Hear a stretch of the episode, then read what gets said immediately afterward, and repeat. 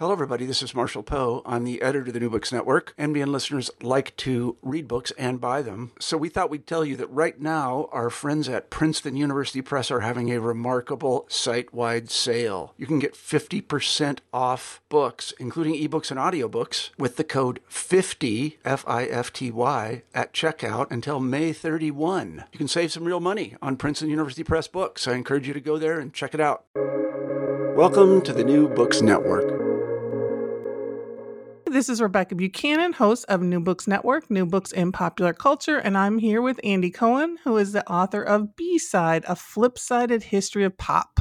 Andy, thanks for being here with me today. It's my pleasure. Could you tell us a little bit about why you put this book together, why you wanted to write about B sides? Yeah, it came about. I mean, it was almost by accident. When I first had the idea, it was, I was, I was looking back, it was July 2020 and I was basically was we were in lockdown over here, and I, I was doing something a bit more prosaic and, and boring. I, I, was decided to catalog all my all my vinyl, and you know I was going through discogs and sort of pricing stuff, but also at the same time I started listening listening back to you know especially singles I bought when I first started buying records, which is in the late seventies, early eighties, and one of the things I, I, kept on finding repeatedly was that uh, you know the, the B sides were singing. A lot of the B sides were singing to me more than the A sides.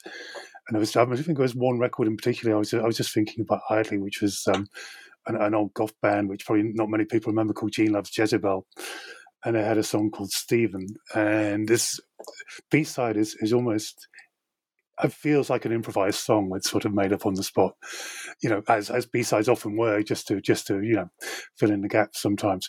But however, I loved it, and it's got a sort of slightly sort of homoerotic charge to it. It's uh, the chorus is when Stephen smiles, my heart just seems to glow. If only I could let that poor boy know. So it's almost you know, a bit of suppressed uh, sexuality in there. But anyway, it's just it's just a lovely song. I was oh, you know, I wonder if there's a book about B sides that I can read and find out a bit more about, you know, how B-sides came about, what's what's the history, what are the greatest B-sides of all time. And I knew um, but there was certain, you know, certain B-sides had changed the game. I knew, for example, I Feel Love by Donna Summer was released as a B-side, and I knew it um, Gloria Gaynor, I Will Survive, again, two amazing disco classics, which you, you, you, you perish to think that how they could how could not have been A sides, but they were. They released as B sides, came back. So I knew that you know there was this game changing aspect to a B side, but I didn't you know I didn't know necessarily much more. Um, and at first, I didn't think. Well, I didn't initially think. Well, I'm the guy to write a book about B sides. I just thought I, I, do write for music magazines and I have done all my life, but I just thought, well, I'll just have a have a little look into it, and that kind of look sort of snowballed gradually.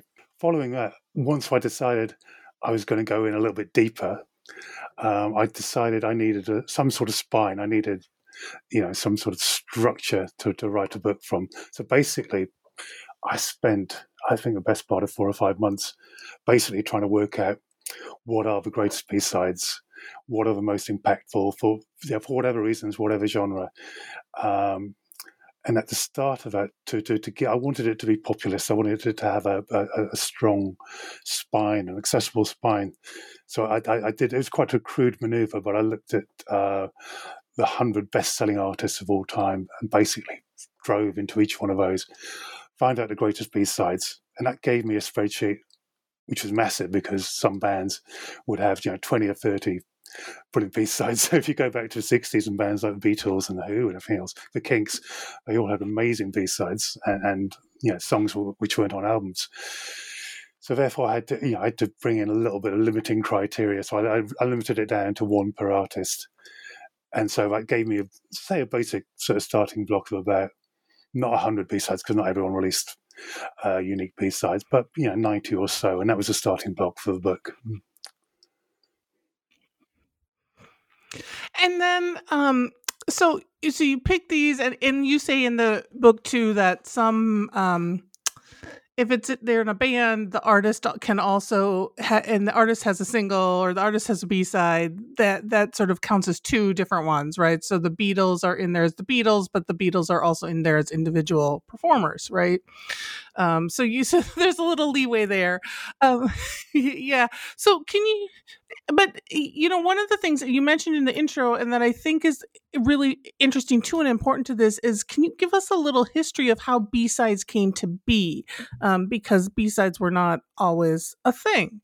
No, no, no. That, that's absolutely true. So, uh, what, you know, actually the, the, the, sort of singles as as we as we know them now in streaming terms the ones the one song single is basically how singles started sort of uh, back in the in the late 1890s the first singles were, were one-sided. Uh, that changed i think it was 1901 um, victor company launched something called the red seal line which, which was a 10 inch 78 uh, and then in 1910 they became double-sided uh, records. Uh, at the time, um, you know, basically two songs were pressed on a single, and they weren't really specified A's or B's. They were called A and B or side one, side two. But it was basically the two songs that were recorded at the time. Weren't really given any preference.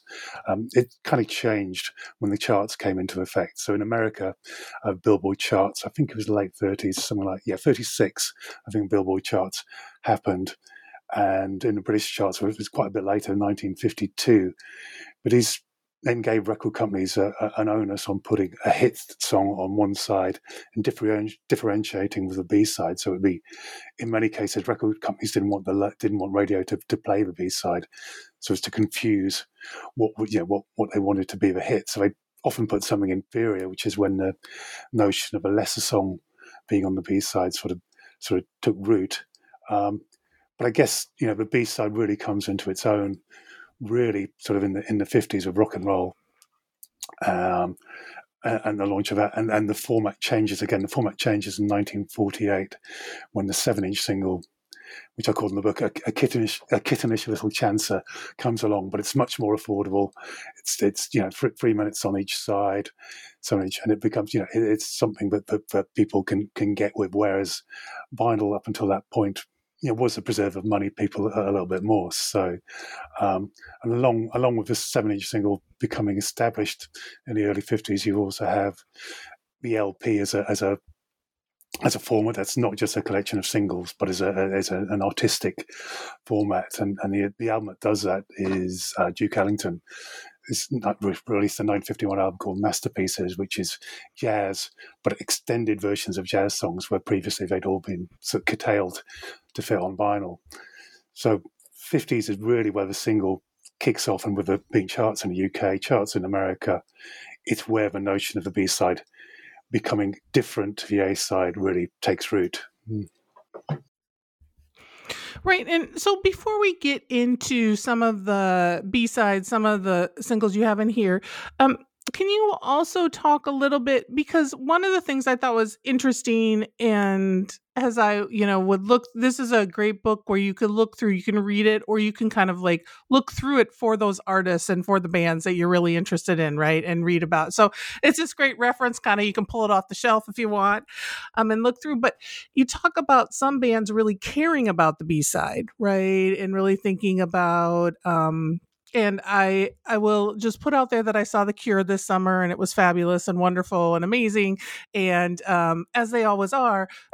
but you talk like they're one of the bands that you talk about like that has these really great B sides. So can you talk about that too? Is like some of the bands caring about what they put on that B side in ways that others didn't. Yeah, I mean, I, I you know I, I I certainly think um, it goes back to to to the 60s, the sort of British invasion bands, in a way, sort of, sort of the Beatles, the Yardbirds, the Hoover Kings, as I mentioned before, they were all, they all really embraced the B side as something, you know, they could, they could, they could rock out or do something different. Beatles B sides were great, whether they were covers or whether they were experimenting, you know, playing things backwards as they did on Rain, which is, which is a really important record. Um, it's also, you know, it really went on in, into the 80s. Lots of great 80s bands really embraced the b-side and, and the added freedom that having the, you know, the 12 inch format sort of, of gave so you could do longer tracks or you could do extra tracks so you mentioned the you mentioned the cure who I think always had amazing B sides, uh,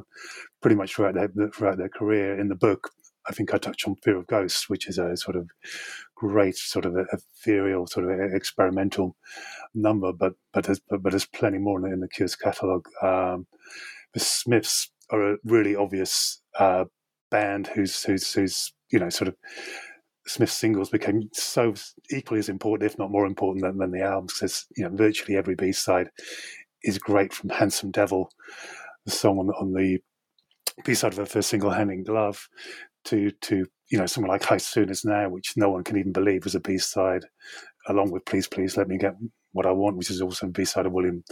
It was really nothing.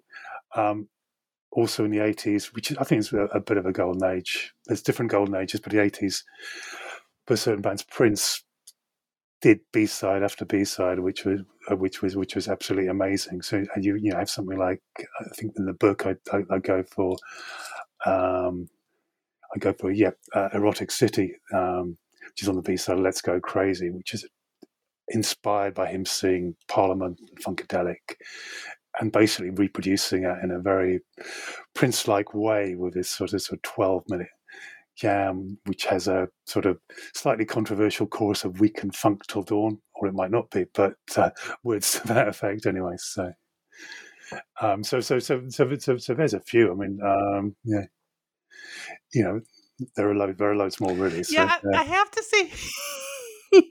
and you just like in in that description you mentioned like uh, um my all-time favorite band the smiths and one of my favorite artists prince right?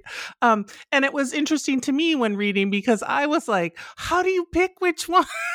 Right? Like even though you said you're to pick one it was so like sometimes i was like this like you said like the smiths have so many that like how do you just choose one of them right? Yeah i mean no, no it, it, was it was there's no there's no doubt that it was really hard especially with especially with smiths. I mean i think i chose Jeane for the book which is one of you know one of the lesser known ones b-side of the seven inch of this charming man in the uk but i'm not sure not sure what it was in america for example. But but a great song. So yeah i just i just had to go. I, I, I, think with the Smiths one because Soon Is Now is so well known. I, I just wanted to, to, highlight something else. So I was went, went with my gut on that. Same same with the Cure, but you know, I, equally I would say that other other choices are valid, and my choices are just my, my subjective choice on a lot of things. So um, I went through loads of Elvis B sides uh, you know, for another, he was an artist who had a surprising amount of, of, uh, of B sides which were unique, and yeah, I couldn't not end up with with Hound Dog at the end of it because it's such a emblematic song in his career, and it really was a record that you know, with with his the physical appearance of Elvis on TV, uh, shaking his pelvis really sort of established him as a you know countercultural figure, as someone you know uh, equally exciting and disgusting to, to a large portion of, of the public who first saw him. Uh, and uh, John Lee Hooker, whose first B side was. Um, it escapes me now, but it will come to me. Oh, yeah, sorry, it was Boogie Chillin'. So, um, which is kind of John Lee Hooker at his essence, stomping on the floor, playing the blues, singing in, in, in, his in his wonderful sort of soulful twang. But he never really bettered it as a B side of his first single and you find you do find that sort of you know some bands don't get any better than the B side of the first single. I'm thinking in terms of punk rock when that comes around in the 70s and then the buzzcocks do the spiral scratch ep in the uk which is important because they self-financed it uh, and so they'd made a diy single and you find lots of bands suddenly oh right we're going to do our own single which was a really expensive thing to do in the UK just for studio time for pressing. You couldn't press less than 500 copies, you know, sort of in, in, the late 70s. So you had to borrow some money from parents, or it was going to cost you a fortune to do it. And there's a good chance these records would sit under your bed for the rest of your grown life, unless you got a break, or you know, John Peel or someone embraced it. So your your, your B side was was was going to be a strong song, and if it did get embraced by John Peel, more you know the chances were he probably would play the B side even if he intended to or not. But uh, no, he did he did really play play a lot of B sides as, as half of his programming. So that was a, you know it was an important moment for certainly post punk in the UK. Yeah, and you mentioned John Peel, and you mentioned and and throughout you talk about other sort of DJs, radio hosts, kind of um, sometimes embracing the B side, whether they were supposed to or not, and making those songs um, more popular than the songs that the record companies thought should be the songs that came out. Yeah. Um, so one of the other things that um, I thought was really interesting or and wanted to talk to you about is that you cover a wide range not only throughout um, decades but also genres of music right? This isn't like we're only going to get brit pop or we're only right? You have um, motown hits you have the funkadelic like you mentioned the smiths and prince i mean the bands john lee hooker like you have rap b-sides so you have a wide variety. So was there um can you talk a little bit about the the choices and making sure that you had such a wide variety in this? Yes. So, so I mean, it goes back to you know I was talking about the Spine being the, the first the top hundred best selling artists. So so so once once I had that, I thought, well, I have a you know I have a populist angle on the book. I have a sort of way but, but, but you know, uh, uh, something that I can approach publishers with, which is recognizable, and they will recognize the artists. But I wanted it to be as comprehensive as possible to to cover as many genres, to to to do reggae, to do black music, to do hip hop, country music, soul, R and B, um, you know, what, all genres. So so after that initial search, I started doing really sort of quite deep dive internet searches on um, by genre by decade to try and you know find all these B sides. I, I, I, do a bit of work in academia. I work in public health, and I've, I've, worked on a lot of systematic reviews. So I have this this sort of um, history of the history of sort of finding grey literature. So I, I, kind of used some of those approaches as if I was trying to find some obscure public health grey literature to to really dig deep into into genres and, and eras and, and, decades to try and find those records in the 1910s and 1920s that had you know interesting B sides that might not be immediately apparent or wouldn't show up on a search for the 50 greatest B sides of all time or whatever. So it was. Um, and, and it's a process that, that literally took that it took months. Um, not that I was I was I was working elsewhere. Obviously, I was just just doing this in between times. But I, I spent a long, long time just just sort of working on this spreadsheet, trying to work out what I was going to include, and, and listening. And the listening took a long time. So so, you know, I had spreadsheets of various lengths at various stages, which were which would amplify, and I'd, and I'd sort of sort of whittle them down again and amp and amplify, and it went up, and, and so I wasn't, you know, I basically ended up for the book doing, I think it's 501 B sides in the main section.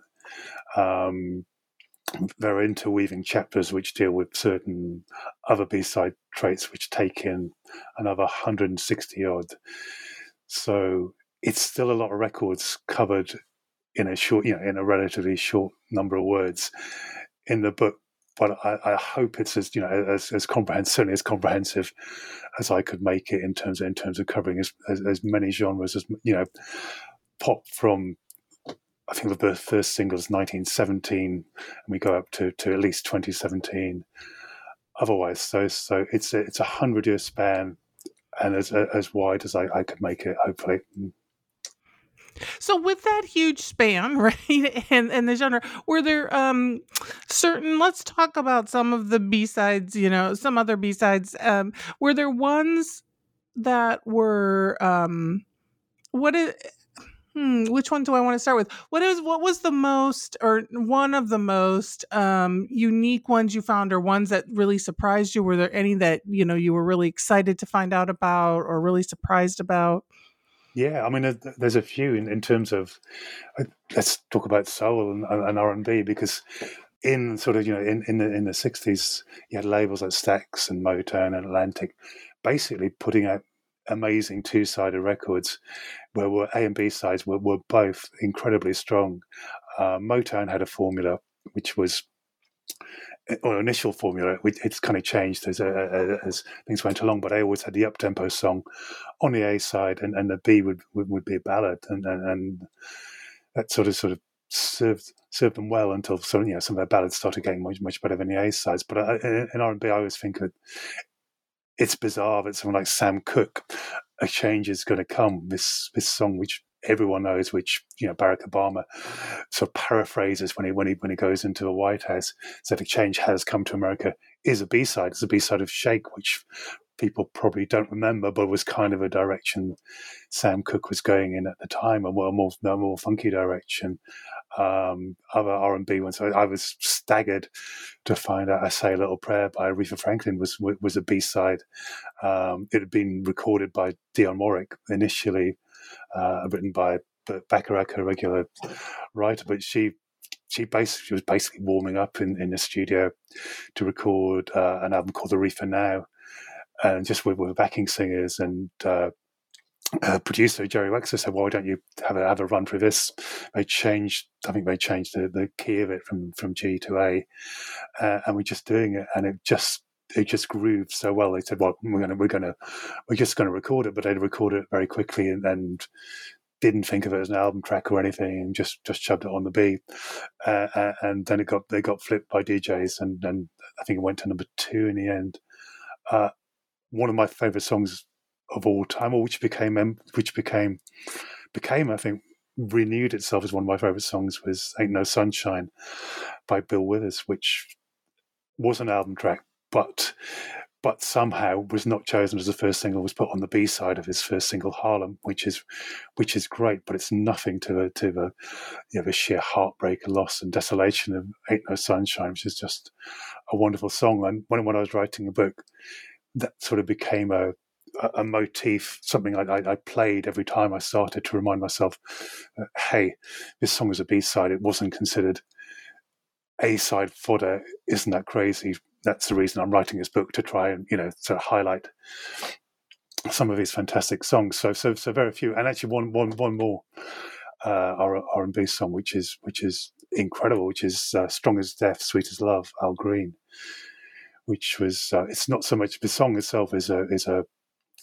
a song about sort of sort of desperate love and everything else, but it's, it's, it's kind of what happened to uh, to Al Green after he, he recorded it when um, he, he, turned down a marriage proposal from his partner, the, called um, Mary Woodson, and um, they had an argument. She, she threw a boiling pot of grits over him with these lacerating burns, which he was just trying to deal with when he found out she'd, she'd shot herself with his gun in his house. So it was an absolute, absolute tale of tragedy. And that's really what, what sort of um, took Al Green to, to into, into the ministry and, and, and, sort of changed his life away from music, so, sort of completely. So it's an impactful song for another reason, but a very a very brilliant one, all the same. So I mean, that's just a few sort of R and B examples, which uh, all of those sort of, sort of came as came as a surprise to me, which I wouldn't have known if I was writing the book at all.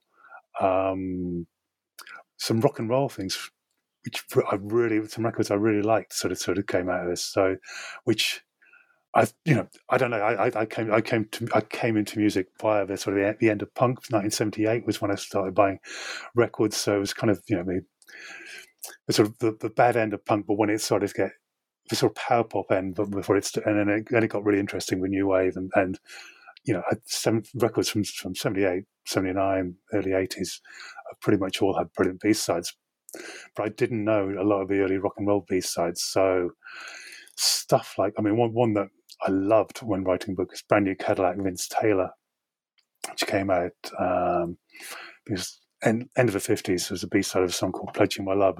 The Clash covered it uh, when they're recording London Calling. It's one of the first songs I think they recorded.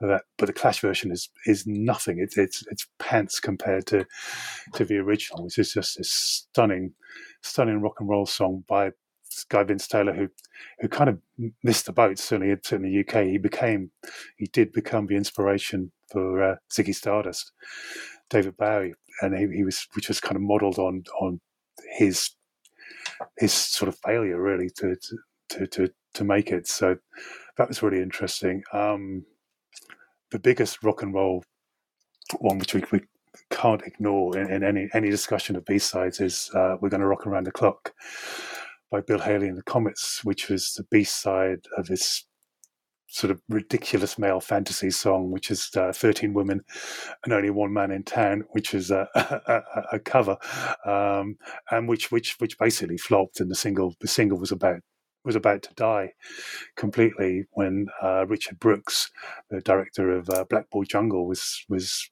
he was over at the house of Glenn Ford, lead actor, who was uh, and we were just chatting, and Glenn Ford's son, I think, put on Rock Around the Clock, B side, just because just because he loved it, and and and uh, Richard Brooks heard it and said, "Well, it's got to go in the film."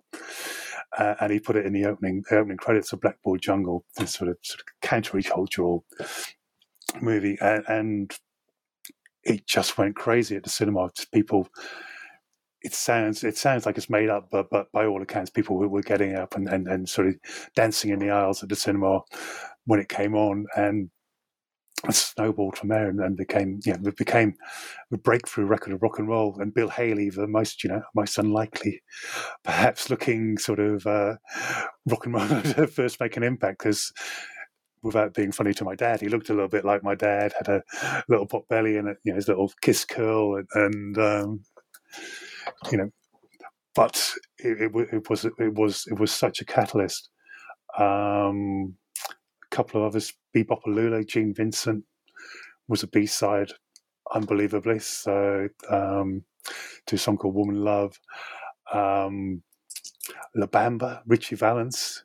Um, which he learned he learned phonetically. So because um, he only he, he, only spoke English, uh, and made it, and his record label really happy that they had this song which uh, would not compromise the A side, uh, which is a song about his girlfriend called Donna, uh, which was which which became his last single.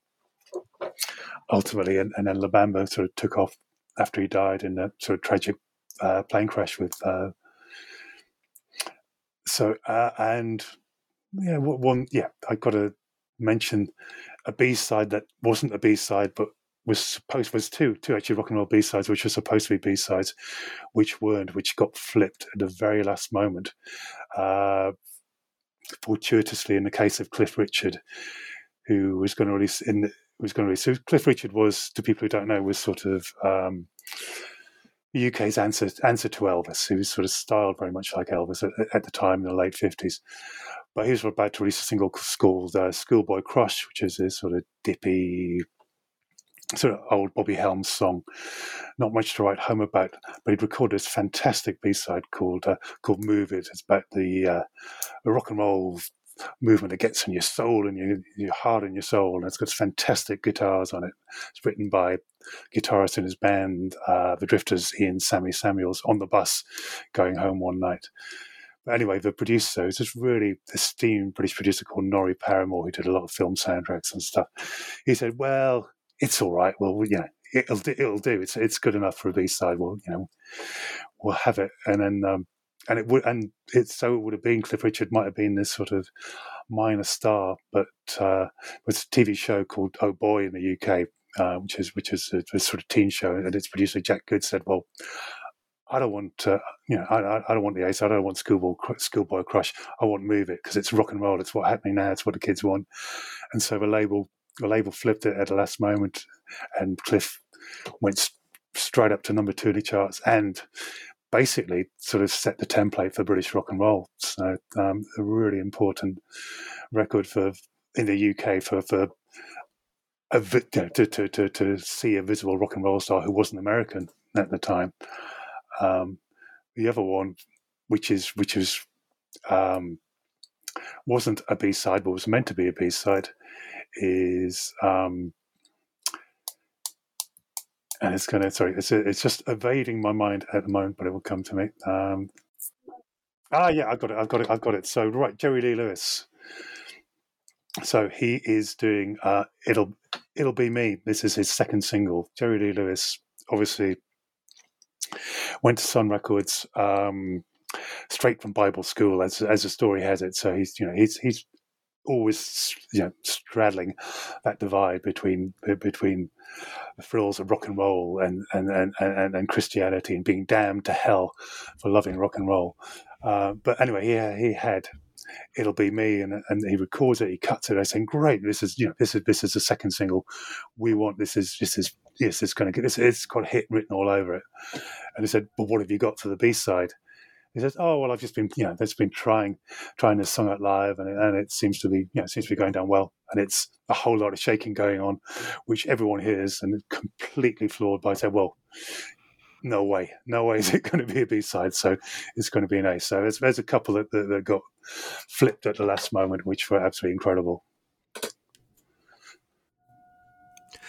So, so my next question, and I'm going to premise it by saying that I am living with a 12 year old um, who has fallen in love with not only records but 80s Brit British pop, right? Like Wham, it, she's she cries when she know, realizes she'll never see Wham and George Michael, and and she so she listens to also she loves Tro- Club Tropicana, right? And so you have Club Tropicana's B side in here, which I'd rather listen to than Club Tropicana ages and ages and ages every day. Um, but like, so do you have what are some of those? And I'm gonna guess that one is not as controversial as some others that come up where you're like the B side is better than the A side. Like she would probably argue with you. I don't know how many like fanatics are out there that would argue that with you. Um, but do you have ones that after people have read this or looked at it are like, yeah, I don't agree with you. I think the A side's better than the B side. Oh yeah, yeah. I mean, all the time. I mean, it, it's um, it's a subjective opinion.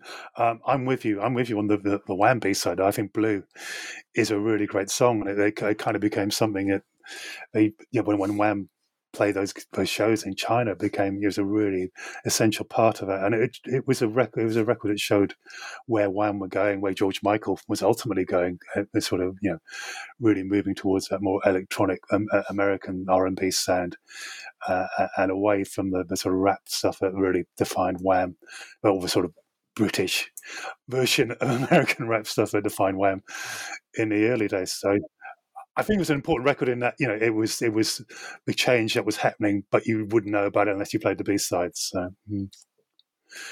Um, mm-hmm. but yeah, in, in yeah, I, I, just will not to go down the wham route. No, I was just gonna say not to go down the wham route, but yes, I like 100 percent agree with all of that, and I've never heard so much weird rap in my life when as opposed to listening to like old wham stuff with my daughter. Yes. yeah, but I mean, yeah, there's it's you know it, it's ultimately subjective. I think it's one of the things about record collecting and and and and buying vinyl and everything else. When when when you know you well, I'm a man of a certain age. I'm 56, so so when I started buying buying records, um, my parents didn't really have anything, but I could I could I could I could get with. they had some very straight ahead jazz, some film soundtracks, some easy listening Reader's Digest compilations. So nothing, nothing I really wanted to play. So when I started buying records, you know, I only had the two songs on a single, uh, and, and, when I only had a few singles, you know, what do I play after I play the A side a few times? I'm going to play the B side. So the records that, sort of get into into your system sometimes by default, sometimes by repetition. It's it's like albums when you when you buy albums when you're when you're a kid and you don't have much money and you saved up a few weeks to buy an album and you might not like it at first you might be really disappointed and think well you know this is not what i was expecting um, or it, it, just doesn't connect but you keep playing it because you haven't got anything else you haven't got much choice and then sudden, suddenly something in it clicks and you think my God, it's the greatest album of all time. And you know, if I hadn't given it uh, a chance, I, I, would never have known. I, you know, I just wanted rubbish of her. So there's plenty of exam- examples of that. I think it's the same case with a, a lot of B sides that you might you might dismiss at first, or if you give them a, a, quick listen, you think, nah, it's not as good as the A. I like, I like the A side. But the, the records that sort of often creep up on you unawares, or, or, or you find them, or you know, they're, they're, different records to the A side. Uh, one of the first bands I really liked was the Boomtown Rats. Uh, um, and their, their B sides were always self produced and they sounded almost like a different band. Their albums were produced by a guy called uh, John Mutt Lange, who went on to produce ACDC, Shania Twain, Def Leppard, Doobies, really sort of high gloss commercial sound. But I think he had that sort of that pop sensibility, which he really brought to to the Boomtown Rats. And the B side sound like a sort of Irish, sort of almost R punkish R and B band, a lot different. And so if one of the first bands where I wrote, actually, you know, there's something there's something different about the B side. You can be someone else. You can use it to to show another side of your psyche, your personality. It doesn't, you know, it it can it can show a completely different side. It's a it's a blank canvas which you know you can use use in any way, be that an experimental way, an instrumental way, um, whatever. You know, lots of bands use it to just as a dumping ground for for weaker songs, which are you know we can say I think comfortably most B sides possibly are worse than the A side. Uh, most are, are the band would consider the the inferior song. So it is it is kind of you know going through them and finding the ones that aren't or the exceptions to the rule, and that's really what the book is about. So. Mm-hmm. Well, and I will say too, I have to say that it was another great thing about your book is that it did bring back like I I re- I do remember Gene loves Jezebel, right? Or there's other bands in here where I'm like, oh yes, right? Like, but you know, like there was also like, and I, um, you know, would go through and there would be some that I was like, yes, I remember that band or I remember that song, and it's one of those things that just like you haven't heard it for a while, and then it was hard because sometimes too there were B sides you mentioned that I hadn't heard of, and I kind of wanted to um stop or I hadn't heard for a long time and like just listen to, you know, go down a rabbit hole of listening yeah, to yeah, it yeah, as well.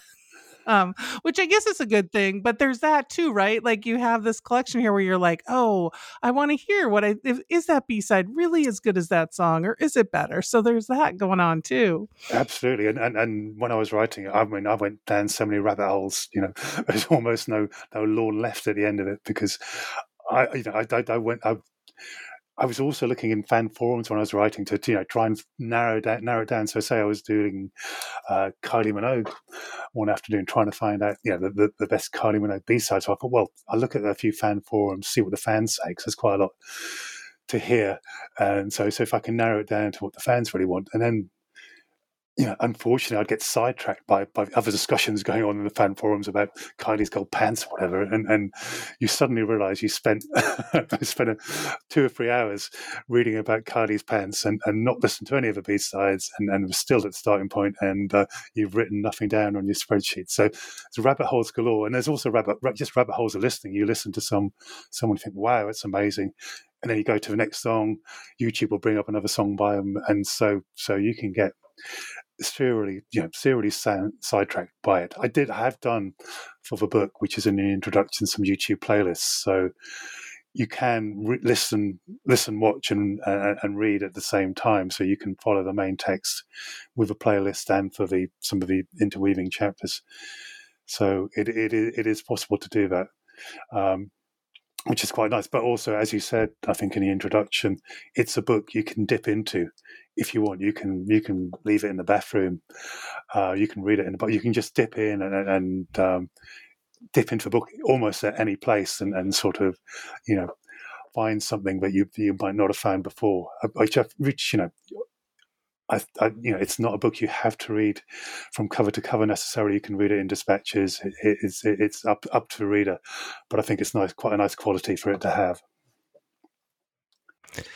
Yeah, and we should say that you do have these interweaving chapters, but for the main B sides, they're just sort of a really meaty paragraph, right? It's not um, so you can you can really do that sort of dipping in, or if you're hanging out and someone's like, "Okay, what about this song?" and you can look it up, and it's you know it's not pages, it's like it's a good you know two minute read or one minute read, that kind of quick read, so you can kind of see what all those B sides are about. It is, yeah. It, it, it's it, it's um, one. So I think that's a, yeah. So yeah, yeah. So it's it's it's one paragraph per per per song basically, and as you say, it's it's a meaty paragraph. So none of I, I don't think there's an entry over about 250 260 words the shortest one's about 120 so it's cramming quite a lot of information within that paragraph. So there's there's a there's a, there's a title, there's the A side, there's a there's a there's a quick line, a summarizing line, and and then there's a paragraph. But also, just to just there has to be a sort of line or two to try and put some artists in in context. Um, I'm, I'm assuming when I'm writing it that people know a bit about music, but also they might not know this particular artist's history in depth. So I've tried to try to put them quickly in context while trying to get to to to the song of a B side and also the A side in a, in a lot of cases because the B side, how it exists in relation to the A side, is really important as well. And sort of be it uh, complementing the A side, being a, a, completely different thing, or in contrast to the A side. Um, and that's you know that's that's some of some of the, the, the greatest thing about B sides being so different or being so complementary to the A side that, you know makes them really stand out. So I have to ask you another question. You could have formatted um, and put these in many different orders, right? You could have put them in order by the artist, you could have done decades, that kind of thing, but you put the book in or- alphabetical order by the B sides. So, can you talk about that choice and why you chose that? yeah, I, look, I mean, I did look at it in various different ways. I looked at formatting it uh, in different ways, and um, one of the, I could have done it chronologically. Um, I could have done it, um, yeah, straight up 19, 1917, the first B side straight through, which would have mean you would have, you would have had a lot of jazz records, blues records, rock and roll records all grouped together, pretty much in a line. Um, I thought that would be, be be a bit dull. I could have done it by genre, which again you would you would you would have had. But I also think I think people would read it, would would prioritize the genres that they have a particular affinity for, and maybe not necessarily read about other records which I which I thought were important. And it's not so hard to go from A to Z and read up read 120 words about some sort of sort of mad hip hop B side like um, "Hit 'Em Up" by Tupac or something that you you might not have heard, but was a massively important record for hip hop that, that, that, you probably should have heard uh, in, in in the context of, of pop, and it also um, I liked it because it's I built it as a flip-sided history of pop. I liked it to be dotting around from genre, from from years. To be, I, I, just think it makes it as a playlist. If you listen to it just as a playlist, or if you read the book, I just think it makes it more interesting when it, when if it was all grouped together in, in along strict genre lines. I, I you know, there's a section in Dub and in, the book which is an interweaving chapter, which is the only one that I really did because um, that was the only way I could do it. But I did in the even even in the Dub chapter, I brought in sort of uh, all the all the pop acts who suddenly started doing sort of dub mixes. Even Fleetwood Mac did a dub mix in the eighties, which sounds sort of sounds crazy, but it just became became the norm. So I, I, you know, we've been talking about this for a while, and I could probably keep, you know, talking to you and asking you questions about these B sides. And I really do think like this is a great book. Like it's also a great book if you are have a bunch of friends who are fans of uh, music to just be like. I feel like this could also become a drinking game. Like, what's the B side on this album, right? Kind of thing. Um, but so there's lots going on with this. So I'm going to ask you my kind of final question. Um, are you working at either with this or are you what are you working on now? What's your kind of final self promotion is there anything with this book or do you have a new thing that's coming out? What's going on? Yeah i have um i haven't started anything. I have a couple of ideas which are basically in, along the same lines so so uh, one's one's a hip hop book so one's a one's a very deep dive into a particular artist um, which I can't talk about too much without giving it away. But it but it would would be a, a very analytical drive into someone with a very large catalogue, and and almost going through it song by song, but in a, in a more in a very micro fashion. Um, and I can't really say much more on that, but but that's that's one idea. That's that's taking prominence over over, over another idea, which is uh, to do with albums, so not to do with singles. So, um, and and again, that's that's, that's kind of it's kind of under wraps. But I have a, so I have a couple of music ideas which will which will basically entail me i think sort of sort of going into a dark room with my spreadsheets and and trying to figure out a structure in the, in the, in the same way as I did this because I spent so long so long working on the structure and then when I had the structure it still took it still had to write it so you know it uh, it it took, took me basically a year to to, to to to to to get it down. So, however much planning you do, you still have to to do the difficult bit, which is the writing, and then and then. In my case, it was a bit longer than, than it appears in, in, in the book format, so so giving it quite a deep edit to, to get it into, you know, a, a, a concise format. So I have I have a couple of things going up.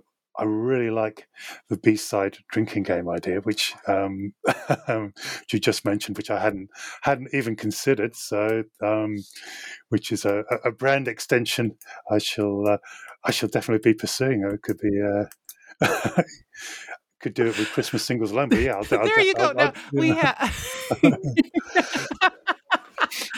I live in a small little idea. town, um, but there is a brewery. There we have, yeah, we have a brew pub, and they do record night. And usually, yeah. what record night consists of is people bringing records, and then they'll play. They'll pick one side, and they'll play the whole album side, right? Okay. But mm. like when I was reading this, I'm like, there's a bunch of record geeks there who five times out of 10 might not be able to guess the B side. Like it was interesting. Like uh, my husband's a musician and we were talking and I brought up, I was like, oh, I didn't like just the John Fogerty. There were so many that I was like, oh, I didn't remember this was the B side, but yeah, like the yeah. John Fogerty Centerfield being the B side. And, and he automatically knew the A side, right? Yeah, like yeah, he's like, yeah. oh, that's right. The A side is this. But then I was like thinking, this would be super fun. Like, can you name the B side to this? Or this was the B side. Do you know what the A side is? And I'm like, this would be a great game. yeah, totally, totally. No, so, no, I mean, you have quite the catalog there. So yeah, well, I'll, I'll, I'll, cut you in ten so percent of the profit. So yes, absolutely. So thank you, thank you. You can you can run with that game. I was like, I was like, I missed go go right ahead, go right ahead. you did the work on the, but I was just thinking. Yes, I'm like, I know no, many people who this would be like, hey, do you know the B side to this song? I mean, some of them they might, but there's others that I'm like, oh, you would never know. yeah, no, no, no. Unless and, you were a big fan. Yeah, and and I, I would say because I, I, you know I thought I knew quite a lot about B sides when I started, and and really I didn't. So you know, so sort of I've I, have written about music for thirty years, and I thought I thought I had a pretty good handle. But you just tend to you tend to know the artists you know, or the records you bought, and, and the rest of it is a bit of a minefield. So you know, hopefully that solves the mystery and and can become a great pub quiz as well. Mm. There you go. So, Andy Cowan, um, B side, a flip sided history of pop. Thanks for talking with me for new books and popular culture. It's been a great pleasure. Thank you for talking to me too.